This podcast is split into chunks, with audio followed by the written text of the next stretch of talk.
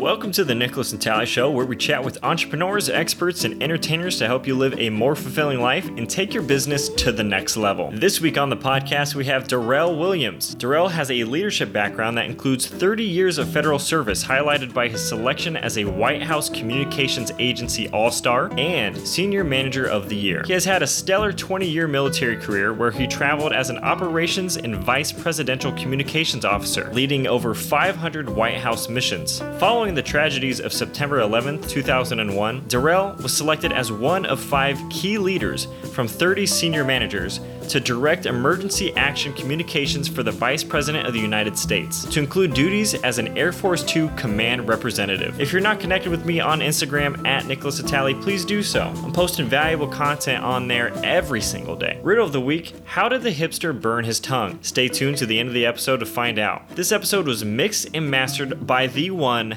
the only, the Grant Singer. If you'd like Grant to audio engineer your podcasting music, click the link to singerville.com in the show notes or reach out to him on Instagram, Grant E. Singer. That's his handle. That was the intro. Now here is the episode.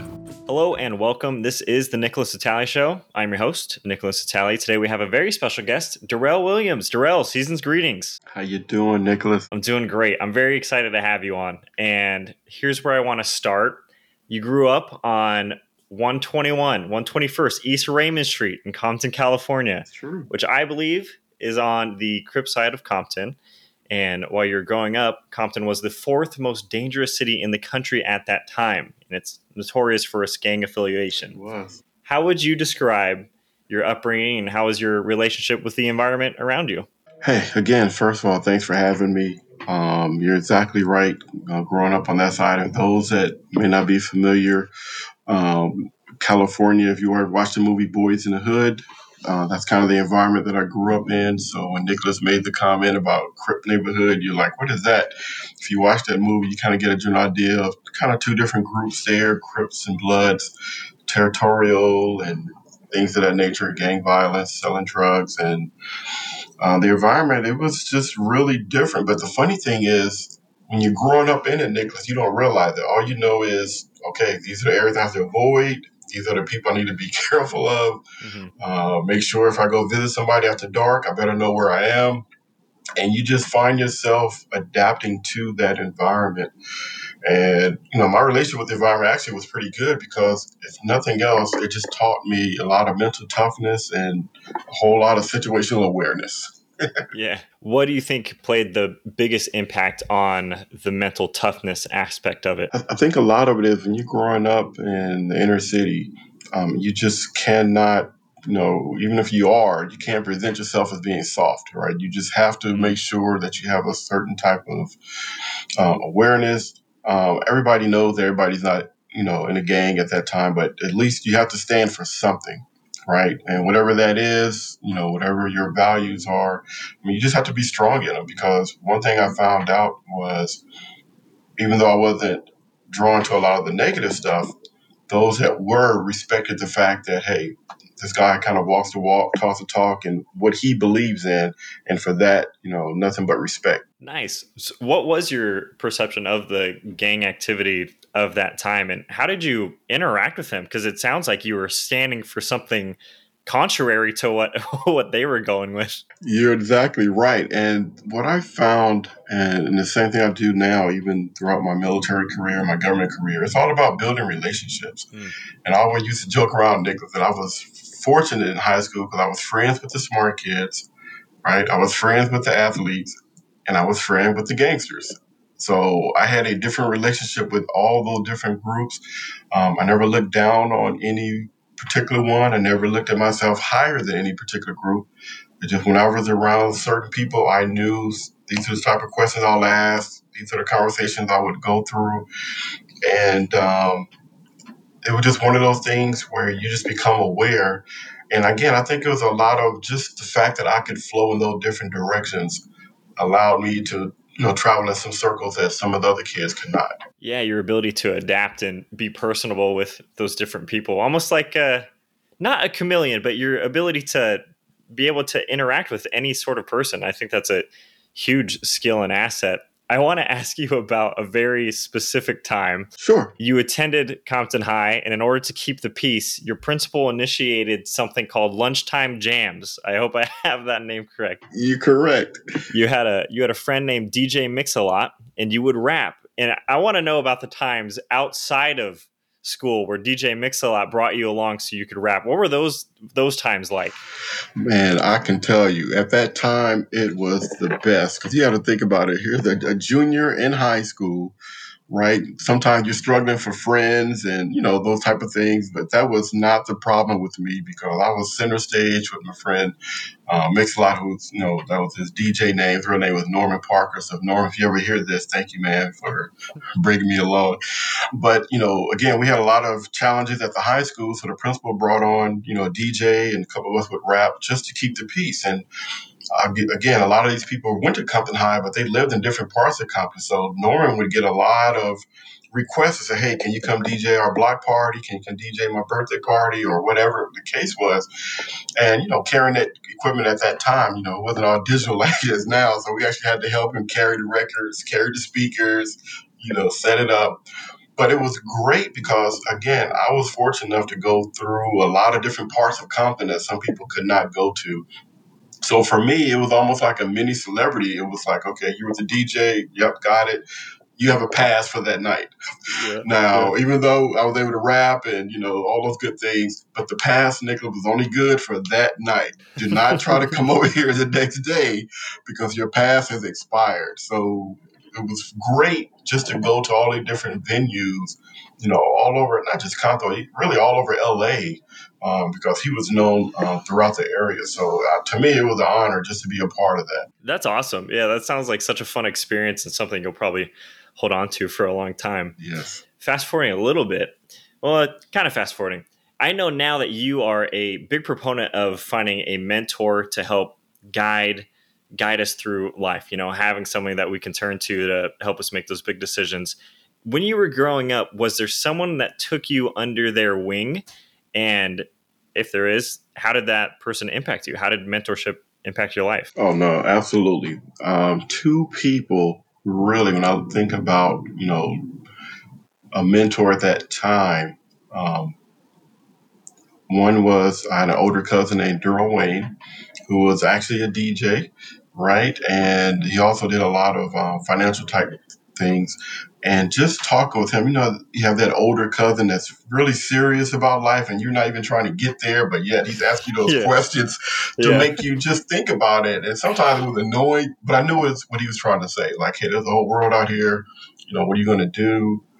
I know you like this. I'll never forget. He said, I know you like this rap thing, but that's not going to make any money. So you need to look at something serious.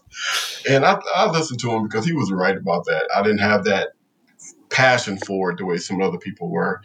And then I had another cousin who really impacted me as a mentor. His name was Cleo Taylor.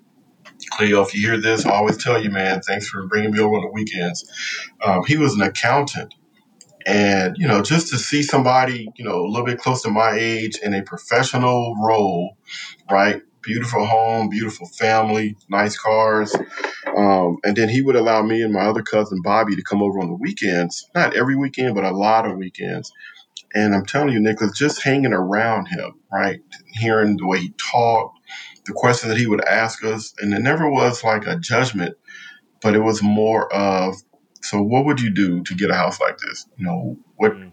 what background do you think you know favors you for a career down the road and I mean, those times, again, you don't realize it then, but looking back over it, it was just the best thing that could have happened to me because they really were, like you said, my first mentors to kind of really just show you that, hey, there's a different world out there. I love that you, you mentioned too. It's like you've mentioned a relationship. You know, it's like mm-hmm. you're hanging out and you're asking questions and you're having a conversation. It's not a. It doesn't always have to be a formal mentorship where it's like, hey, I'm going to be your mentor. You know, it's like, come over, let's hang out and let's talk about life together, which I think is a huge proponent of mentorship. So true. So you are so right about that. And I always kind of share with people, you know, when they're looking at wanting to get back to the community, I always, you know, kind of remind them like there's always organizations that are looking for mentors, whether it's, you know, Big Brothers, Boys and Girls Club, you know, any of those type of things. And, and to me, those are one of the easier ways to give back um, because you've already walked a certain walk, right? You've done a lot of things, and now you recognize, hey, that was me 20 years ago. So, you know, I would not have went to me in a certain way because I wouldn't have listened. So now I know which approach to use, and like you said, just being there. I always call it the gift of presence. Yeah, everybody has life experience. Everybody has something to share, you know, and I, th- I think there's probably some many reasons why people are maybe a little hesitant to find themselves in a mentor role is because of that imposter syndrome. I don't have anything to offer. When in fact, yes. I don't think that's true, right? You're so right about that. We all have something to offer. I think we just have to not look at comparing ourselves to others as it relates to success, but just comparing ourselves to where we were 5, 10, 15 years ago. And if you've grown from those situations, you're ready to be a mentor. Yeah. Our presence is enough. Yeah. All right. I want to ask you about your mom. I know your mom was a woman of faith. Yes. And how did her faith have an impact on you growing up? Because I imagine that probably plays a significant part in how you're able to say that that path is not quite for me. I'm going to do something else. No, you're right. Um, again, growing up, um, my mom would take us to church a lot. And again, early on, did not want to be there, right? It's Sundays, 10 o'clock, the games are coming on. And I'm like, what is this church thing I got to go do, right? Nobody else is going to church. But I tell you, it uh, paid off big dividends because, you know, it taught me a lot of things about, again, really discipline, uh, you know, having, you know, whether people have a faith or values, because it strengthened my values, right? It kind of you know, showed me this is how you want to treat people, mm-hmm. right? This is how people want need to be treated, whether they do it to you or not. You know, kind of that golden rule thing, and you know, just hearing those type of lessons. And one thing I liked about our church at the time, it wasn't, you know, like I was like preachy as much as let's just talk about life. How does this mm. apply to life skills, and how could this help you in your journey? And that really set, again, man, an awesome foundation for me that I was able to carry um, all the way, you know, into the military and even, you know, to my life now. Uh, just this is how I carry myself. This is how I treat people. And it was just one of those things that you don't realize that you look back on and you're like, wow, that was really a great time. Because again, if you're walking the walk and talking the talk, I found that a lot of my peers, even though I would get you know, a lot of jokes and people would make fun of me. It's like, oh, there's a guy that wears ties, right? Mm-hmm. But underneath that, it was still a certain amount of respect because the guy's consistent, right? He's not doing one thing but saying something else or vice versa. He's really trying to be this, you know, model person. And again, I always tell the story. People are like, well, you know, what were you in high school? And I was like, the best way I can tell you is when the guys used to shoot dice and they needed somebody to hold the money, I was a guy that they would say, "Let him hold the money because him I trust." yeah, that's awesome. Man, that's such a that's such a good point too of how integrity alone is yes. leadership. Just having integrity makes you a leadership in almost all so- social circumstances. So true. It's wonderful. Great point, Nicholas. That's a great point. That's awesome. So here I have another little bit of comparison for myself, at least. I grew up sure. in Victorville, oh, and oh, yeah, I want to yeah. yeah I want to know if this is the same for you.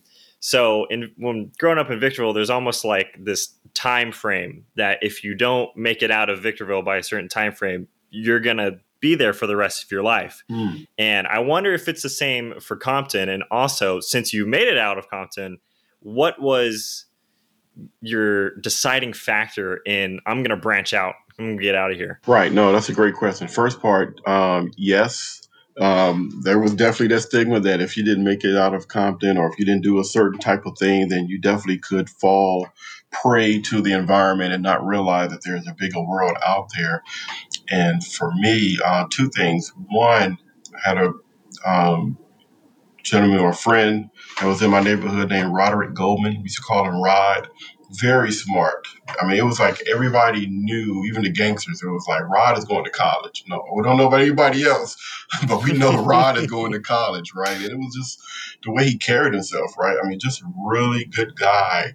And he ended up getting a full ride to USC. So, I mean, to this day, he's still like a legend, you know, because for our you know, neighborhood to see somebody come out like that and do well, uh, it really meant a lot.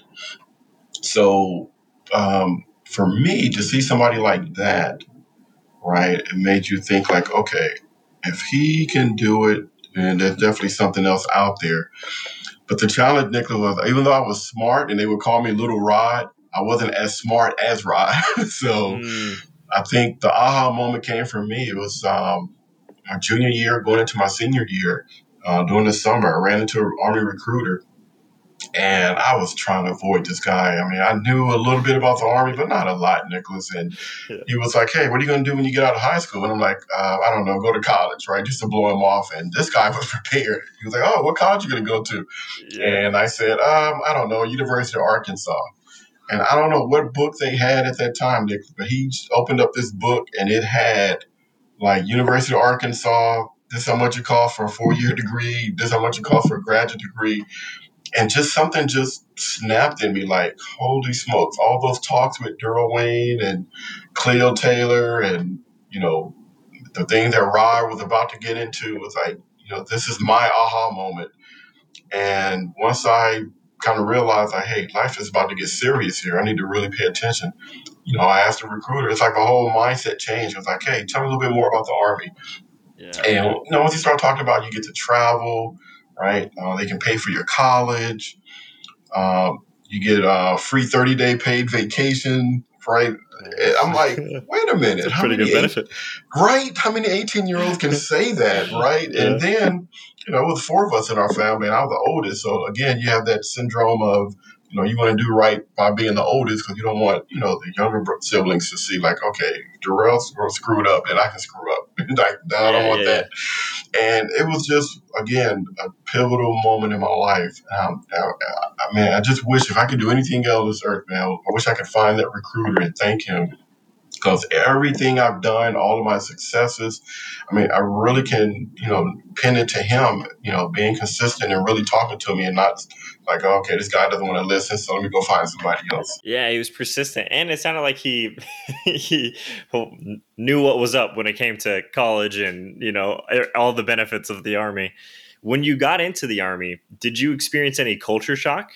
Was it because I imagine it's a very different environment? It was um, definitely everything that all the movies talk about and things like that. Um, it's definitely a culture shock, but I can tell you it's the best culture shock that anyone could have because I still think about, you know, how do you grab all these sons and daughters of America, as we call them, right?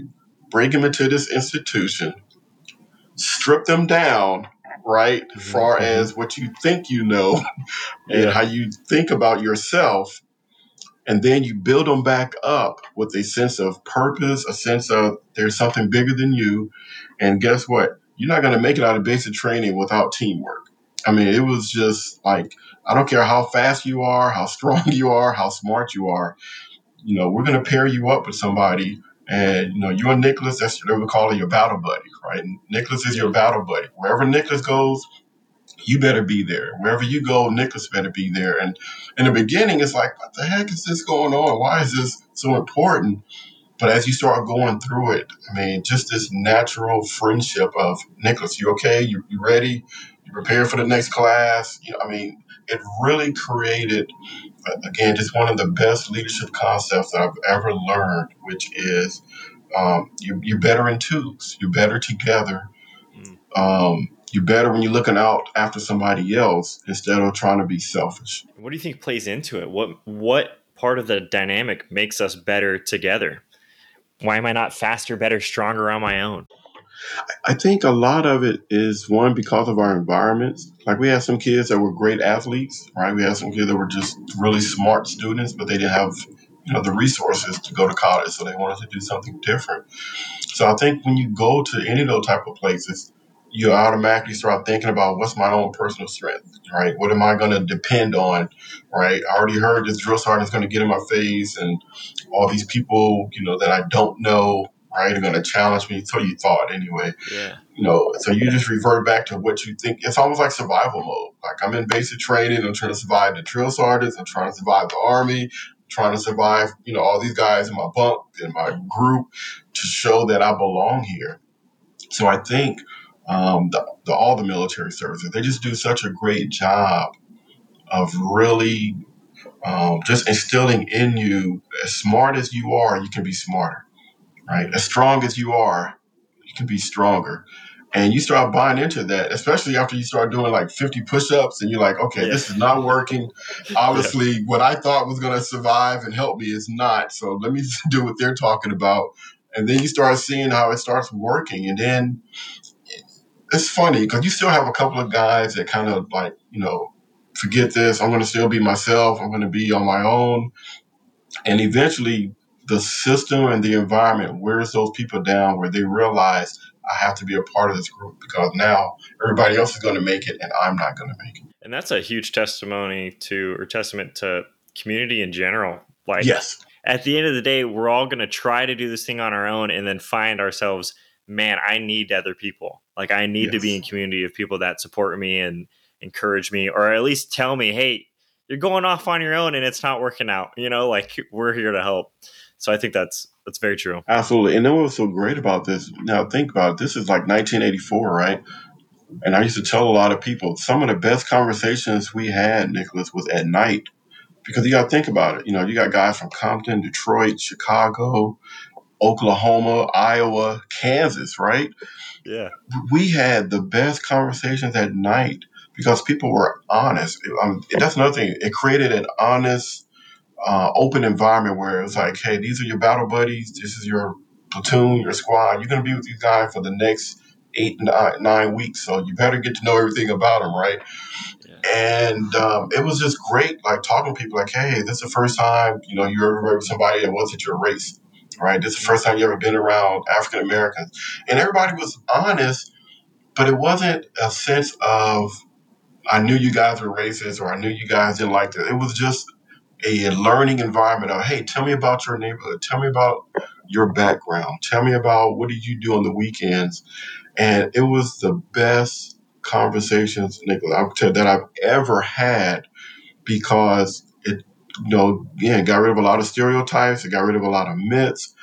It allowed us to understand and appreciate right? Our battle buddies. It's like, wow, you know, this guy grew up without his mom. This guy grew up without his dad, right? He was like raising his brothers and sisters pretty much on his own with his grandparents.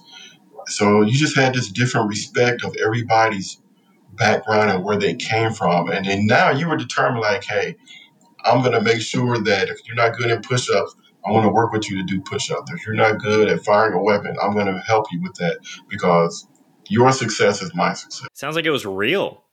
Like it was, it was real, and you're getting to break down those barriers. Have you been able to find a way to emulate stirring up those kinds of conversation among people because it sounds really valuable. It, it is. Uh, one of the ways i used to do that when i was a youth worker and i would take uh, the kids off on these weekend uh, youth retreats right? And i would not try to put a whole lot of structure to it and if it was a place that already had structure it was fine. But in the evenings right i would definitely throw you know some of those type of topics out there on the floor like hey guys let's talk about such and such.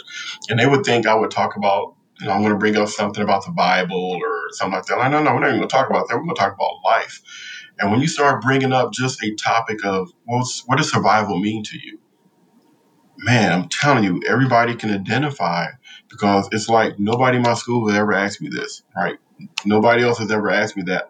Finally, I get to talk about something that I knew they were struggling with, but you put it in an open environment, and then I go first right? Here's what survival was to me growing up in Compton. Here's what survival was to me growing up in the military. And then, since I made myself vulnerable, it allowed them to be vulnerable, and it just opened up some great dialogue. Yeah. Wow. So it's almost starting with the being the example, being one, being willing to have those conversations on typically topics um, many people shy away from, and then two, saying, "I'll go first. Yes. I'll be the first to open the door and let this conversation in."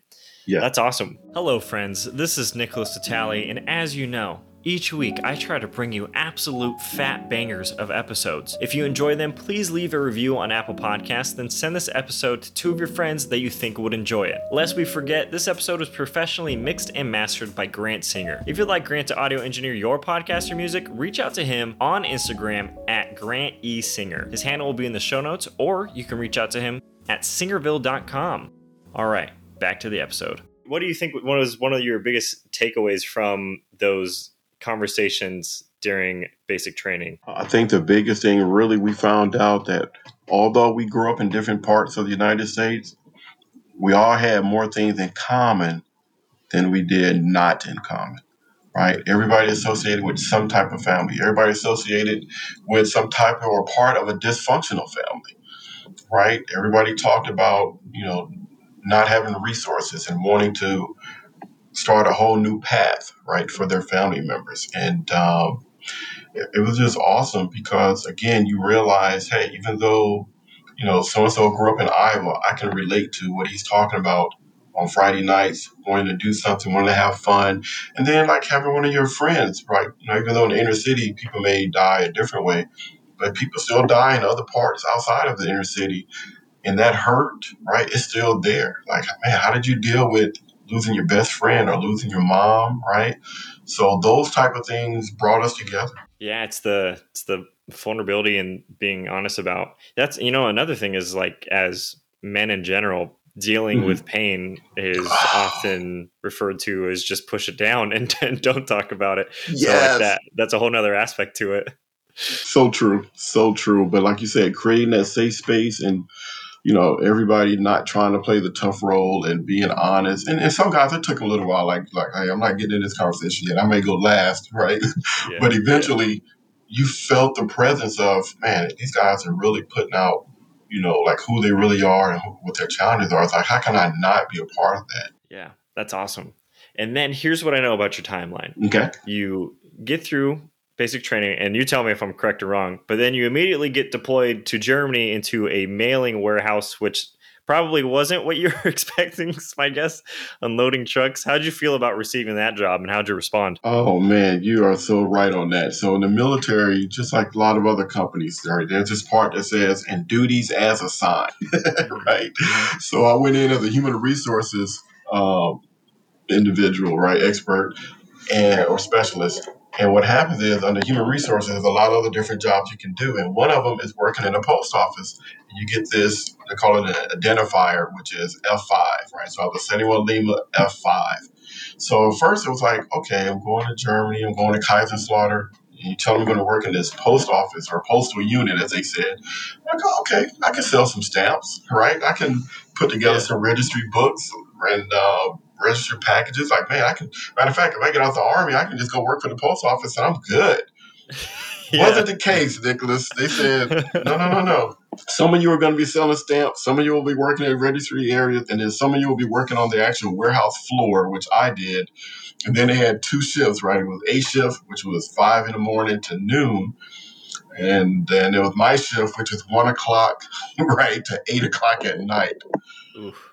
Yeah, it was it was uh, rigorous. So and now working the warehouse floor means when all these large container trucks are coming in, guess who's offloading most of those trucks? Even if they come in at eleven o'clock, right? A shift is leaving that for B shift because you just know that's what you guys are gonna do. And in the beginning, I'm not gonna lie, it was like tough to pill to swallow. It was like, wait a minute, I didn't sign up for this. Yeah. I'm not doing what I thought I was gonna do. And then just one of those things where you just had to I was like a really good look at myself, like, okay, you can sit here and complain for three years and it'll be the most miserable time in your life. Or you can make the best of this, you know, kind of see that glass half full instead of half empty and see where that takes you. And I took the half glass half full approach and it was so funny because some of the people that are already on the shift was like, yeah, that excitement is going to last all with about 30 days. And then once you realize yeah. that you're not going anywhere, you're right, yeah. you're going to be like us. Yeah. But I just had that determination, Nicholas, like, hey, man, I'm going to make this fun, right? Some of the guys, we had to pitch mail. So it was like, hey, I bet you I can pitch my bundle faster than you. It's like, I know what you're trying to do. Stop. But guess what, Nicholas? Stop making this fun. right, right. Because the competitive juices started kicking in and they didn't want to lose to this rookie. Right and um, it was just one of those things that I made the best out of it, not realizing that I was learning really how to motivate people. Yeah, but it started with self motivation, right? I had to motivate myself before I can motivate anybody else.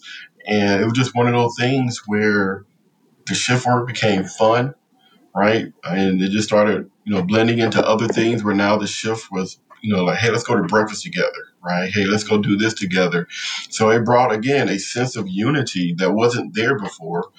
and um, I'm really glad that I, you know, had that approach because it definitely could have went in a different direction. Yeah, I was going to say, I, I, think many people find themselves in circumstances that are not ideal, or maybe not mm-hmm. even what they anticipated it would be. Right? And right. It's it's the self destruction begins just from our attitudes, and you know how simple of a change was it for you to be able to be like, you know, what, I'm gonna I'm gonna make this fun. I'm gonna do this right, and how other people caught on. You know, it's very telling as to like people don't want to be miserable. You know, they want to have fun. Right. Great point. That is a great point. If you can do it, and then some of the guys came up with better games than I had. I mean, they came up with their own little games, right?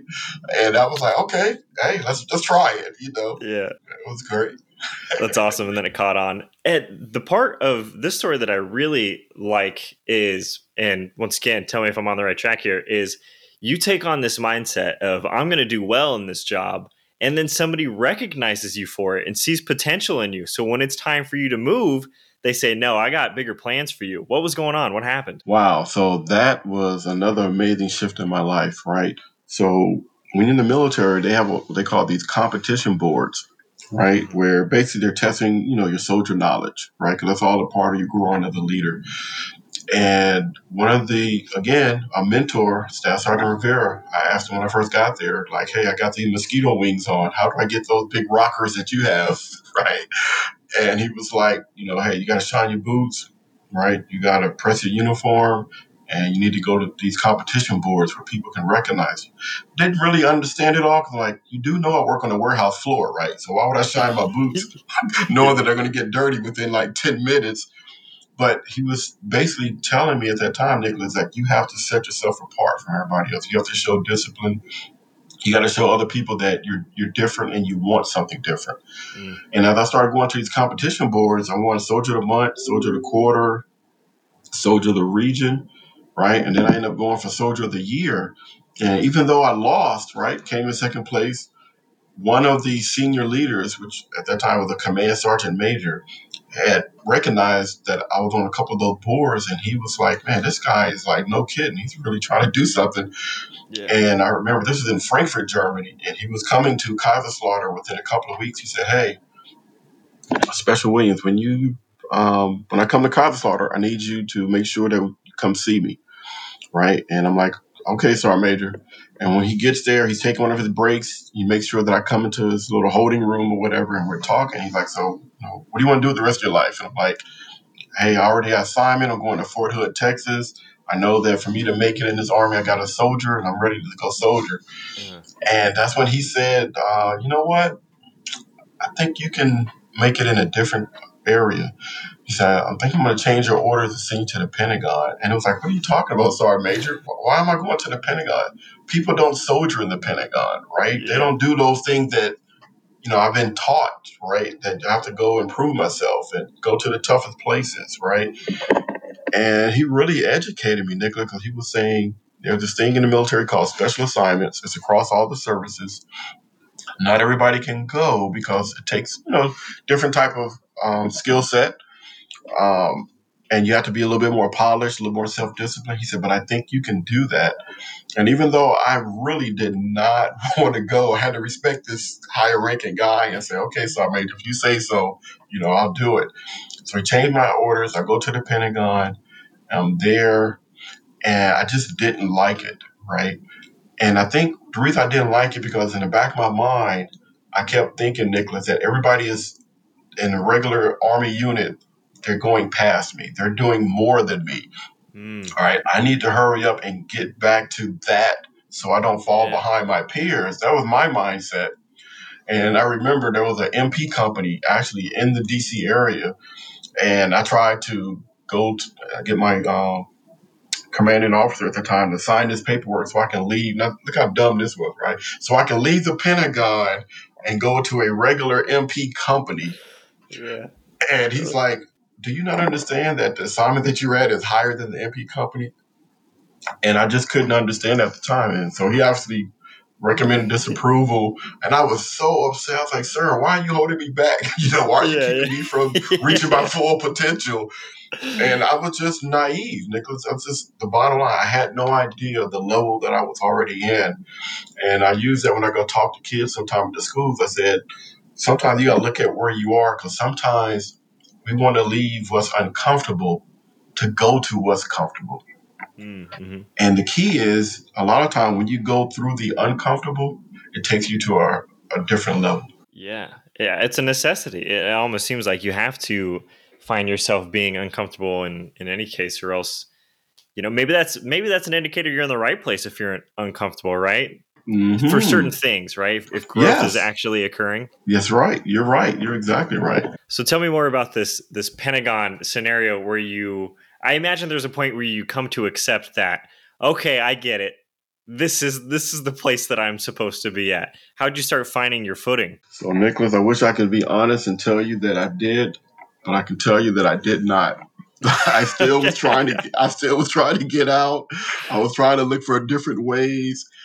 And um, it got to the point, it was one day, one of my friends and I, we saw this advertising for the White House Communications Agency. And again, trying to get out of something, right? Like, okay, we worked hard all week, different type of work. They're like, man, this interview is on a Friday. So guess what? If we go to this 10 o'clock interview, finish by 11, we can be off for the rest of the day and start our weekend early. Yeah. So, so again, I'm not even thinking about, you know, staying at the Pentagon as much as how do I, you know, find another route. And it really came down to um, just trying to get a day off. So I ended up going to this recruiting um, event for the White House Communications Agency. Never knew anything about the organization. Didn't really care because again, it had White House in front of it. So I just figured, okay, it'll be good just to go and you know go yeah. through it. But I tell you, when we finished, all I thought about was, hey, we're all for the rest of the day. What do you want to do? Yeah. Had yeah. no clue, Nickolas, about what I actually did until you know a couple of months later he, uh, he gets a notice that says he wasn't selected. And then I get one that says I was selected, and I'm like, "Holy smokes!" Okay, now what was that again? What did what did they ask me? What am I getting yeah. into?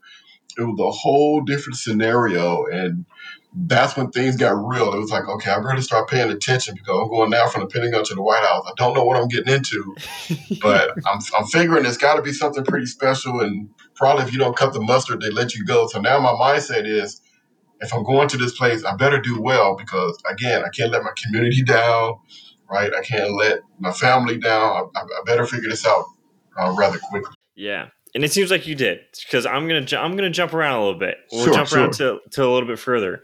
So you traveled as an operations and vice presidential communications officer, leading over 500 White House missions.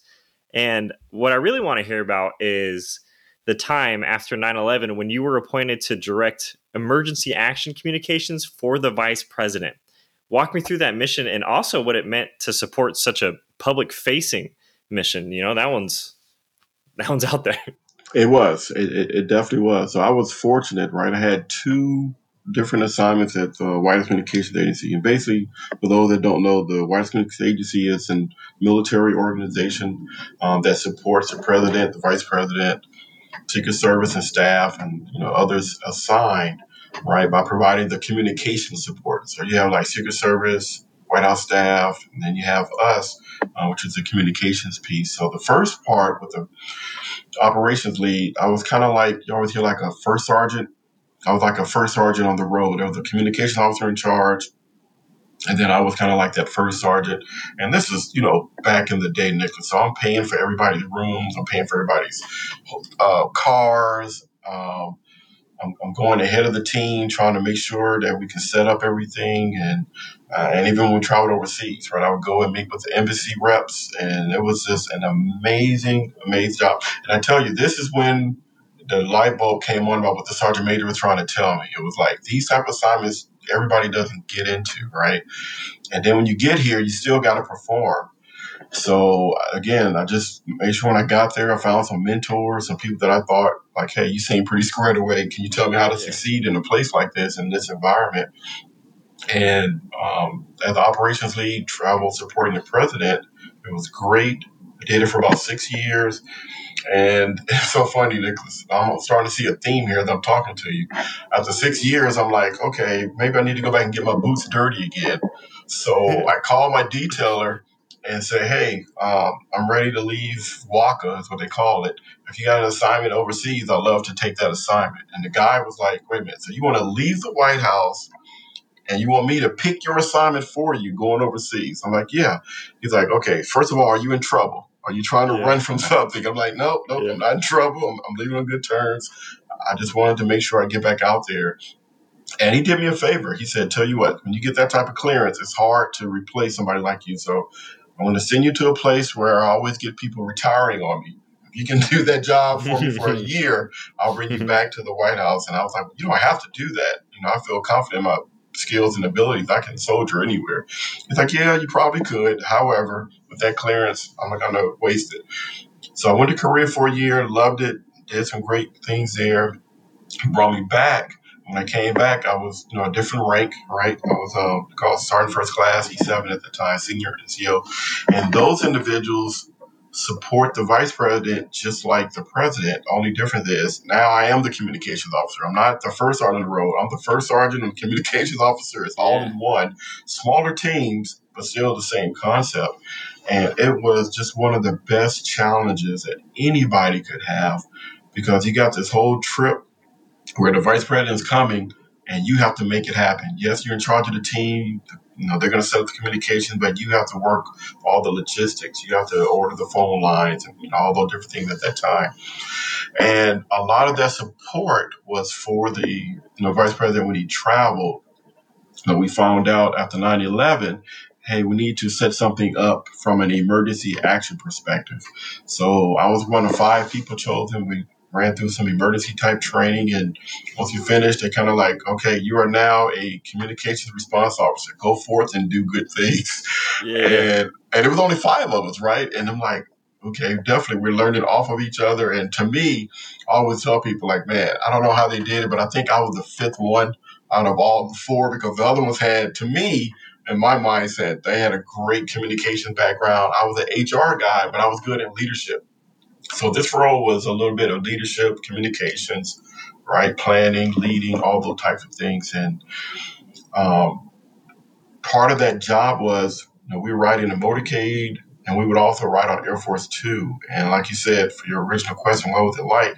And it was a challenge because, again, if you make a mistake, right? Um, everybody knows. It's not like you got this whole team behind you says, "Hey, bring me, you know, console number five, right? Because yeah. console number three and four are blue. It was like, if you don't have it, you're gonna have to order it. so it taught me a sense of urgency. It taught me um, even greater teamwork because I was only as strong as my team. So I had to make sure that you know we're all on the same sheet of music. And I always tell them, you know, hey, I'm just here to run interference. You tell me what you need, right, to set up what you need to set up, to knock down any roadblocks and that's how I know we're going to be successful. I love that. And I want to kind of touch on the leadership part of it too, because you're a, a, huge proponent of strong leadership. I've heard you mention that there isn't a problem that cannot be solved with strong leadership. So you coordinated, I'm going to toot your horn a little bit more here. You coordinated travel logistics, equipment arrangements for over 500 team members at one point, and resulting in 100% mission support and 0% loss of equipment before. And that to me, the fact that no equipment was lost is outstanding. I lose equipment just doing one podcast.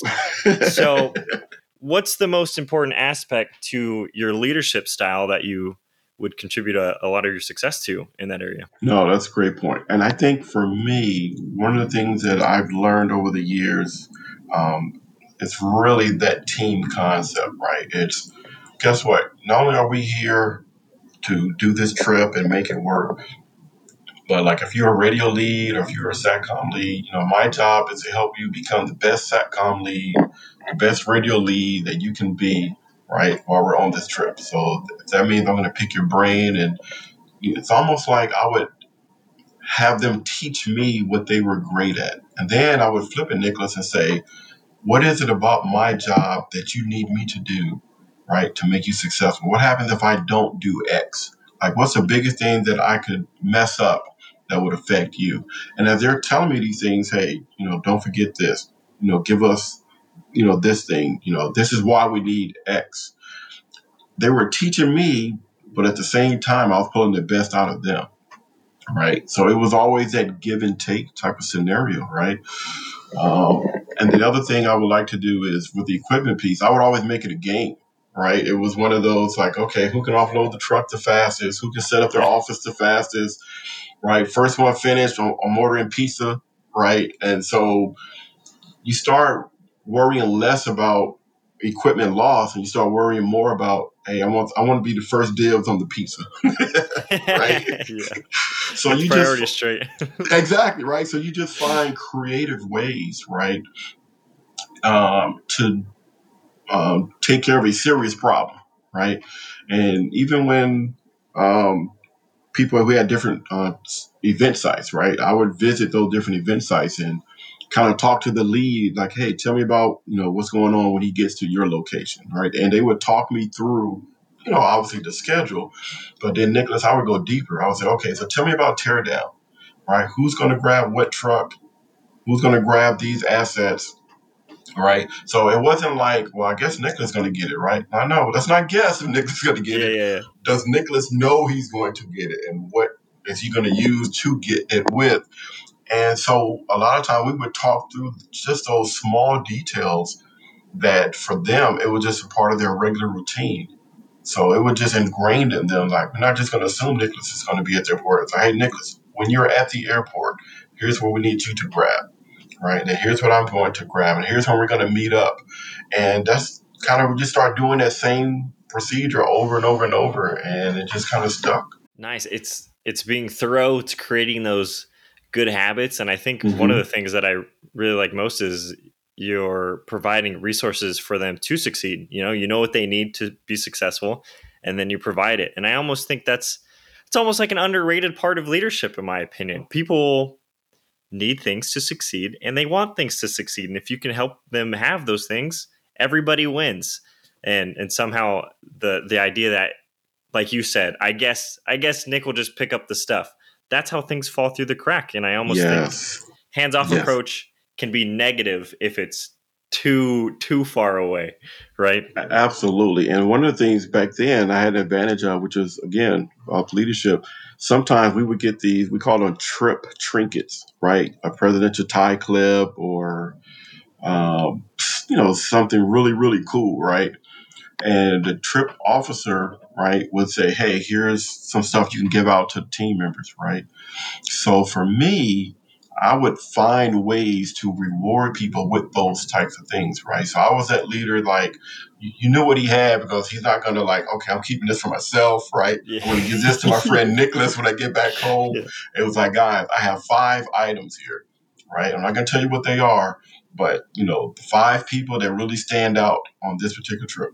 When we do our last trip meeting and the truck is loaded and we're about to order pizza, right? I'm going to give out these five things to everybody that I believe deserved it. I'm going to get feedback from some of the other leads, right? Not just Darrell's way, but hey, Nickolas, who on your team you think really just busted their butt?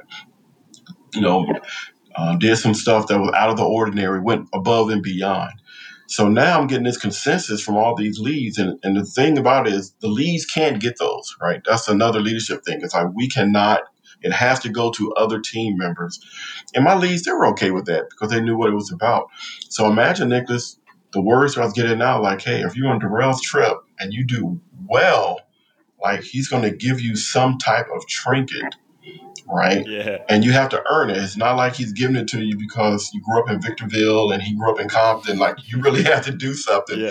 So those type of things, right? It's it, the word gets out, right? So people are like, hey, I, heard that you give out trinkets on trips, so I just want to let you know that I'm going to do everything I can to be in the running. So imagine that, like you're on day one of a week long trip, yeah. and somebody's already telling you that I'm going to do what I can to get that trinket. It was just amazing. Yeah, positive reinforcement. It, it goes a long way. If there's a if there's a reward for behavior, people are itching to to get into it. I want to switch topics real quick. Sure. We're, go, sure. we're going to giving back you, one of your staples of how you live your life is giving back to the community. And I want to know, tell me why giving back is so important to you, and maybe what's one of your favorite memories you've had while giving back to your community. So, growing up in Compton, right, I had a, um, I always have to give her props. I had a typing teacher named Miss Dina Ferguson, and I always tell people, uh, besides their recruiter, uh, Miss Ferguson helped my career because she actually taught me how to type.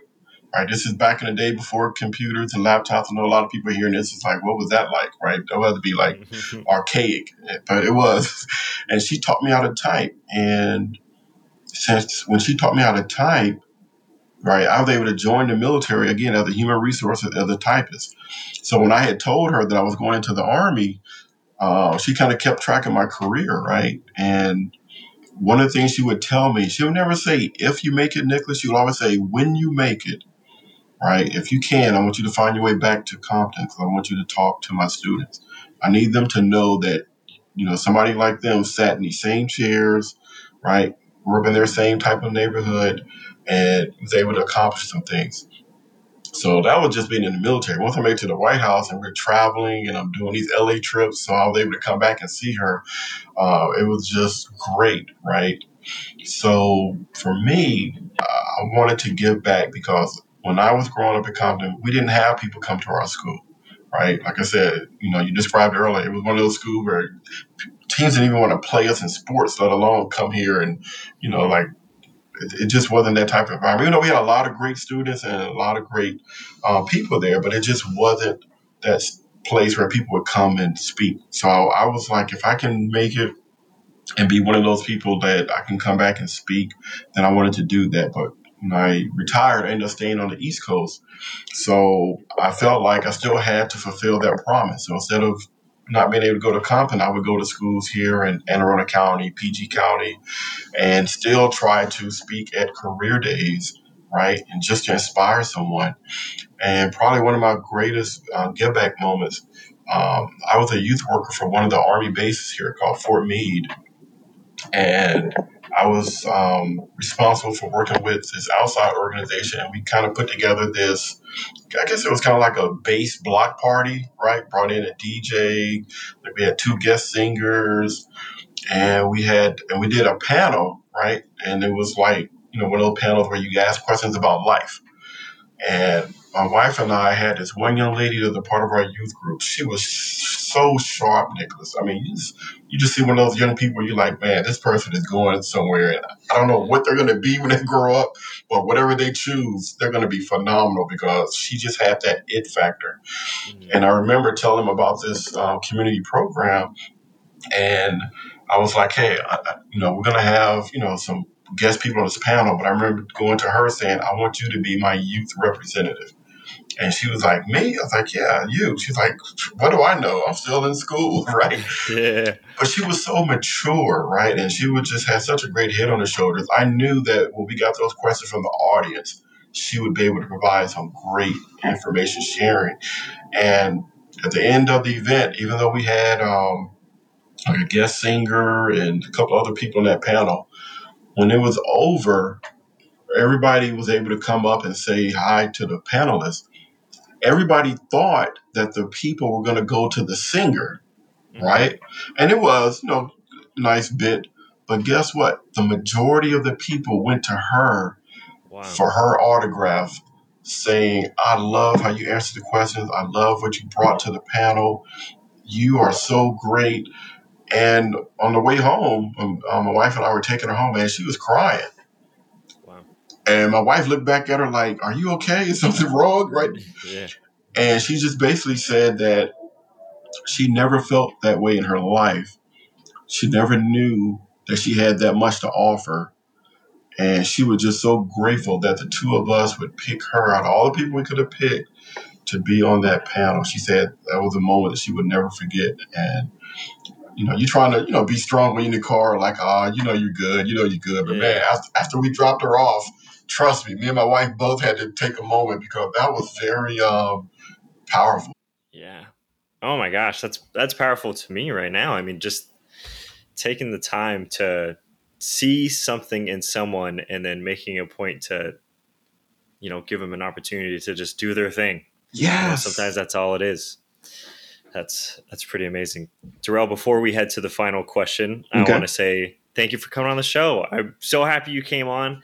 I think your your story is wildly powerful. I think you're a, a wonderful example of somebody that has has determination and grit and endurance and all of that stuff. But on top of that, it's how you care for people and how you treat people and lead people and putting others first for the greater good of everything. And I and I think you know a, a big big thing that stands out about your character is your willingness to to give back to other people you know like not forget that hey all of these people along my way built me up and Mhm. you know i'm here to pay it forward to other people i think that's a true testimony to your character so i want to i want to acknowledge you for that it's awesome Appreciate that. And I definitely, you know, try to do that, like you said, as much as I can. it's awesome final question is Okay. I, this is something i got to ask as someone as highly motivated as yourself what's the purpose that drives you what's the thing what's the driving factor for you I think when it's all said and done, I think the driving factor for me is I just remember hearing a lot of different teachings and read some books about, you know, everybody having gifts, right? And everybody having talents and everybody having a purpose. And I think one of the things that's always in the back of my mind is whenever that time comes, don't know when, but I just want it to be said that this guy, no kidding, uh, not only did he try to, you know, take care of other people and, you know, help them maximize their potential, but he really tried to use every gift that he had, every talent that he had for good, right? So it's like, you know, if I have a successful marriage, then I want to help other people have a successful marriage, right? If I was fortunate to be in some good leadership positions, I want to help somebody else become a great leader. It's like, if that's my talent and that's my gift, it's like, I don't, what is it? I, I want to use it all up right? It's, like, Yeah. it's almost like you can't take it with you, right? So I want to make sure I use every bit of it. Um, and if I do that as my purpose, then I feel pretty good about, you know, you have to look back on your life and like, okay, what did you do? Who did you help? You know, right? Type of impact did you have? Right? It's kind of like that thing on your tombstone. Like, what, what did that dash represent? And for me, I want that dash to represent that this guy really did use all of his talents uh, that he had as much as he could.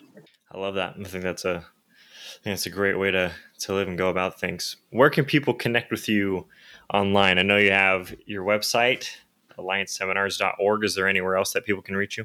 Yeah, uh, lionsseminars.org. Uh, we're also on on um, Facebook, right? Lion Seminars. And then I always forget about this one, but we're actually on speakershub.com, right?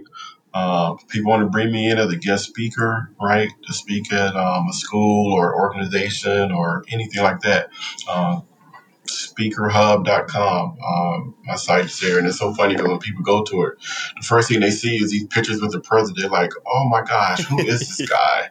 And why is he shaking hands with Vice President Cheney and President Clinton and President um, Bush 43? Like, what the heck is going on here? So I just like the fact that when people you know want to bring me in to speak, they see that I'm definitely going to try to bring some value, but as everybody notices, even on this show, that you know it's never about me, but it's about how did I get here and how you can do the same. Absolutely. And all the everything you mentioned is going to be in the show notes, so everybody should go check them out. They'll be there for you. And Darrell, thank you for coming on the show. I appreciate it. Nickolas, thank you for having me, man. Definitely enjoyed our time together. Absolutely. I'll, I'll talk to you soon. That was the episode. You just listened to it. Uploads every Friday at 6 a.m. The real reason you're still here. You want to know the answer to the riddle of the week? How did the hipster burn his tongue? He sipped his coffee before it was cool. you know about those hipsters, always always on the edge of things. Cutting edge. I heard this new band. You wouldn't know 'em. You wouldn't know 'em. Too cool. Don't forget to leave a five star review and to share this episode with your friends. Say something nice to them. I love you, and I'm going to see you next week, okay? Bye bye.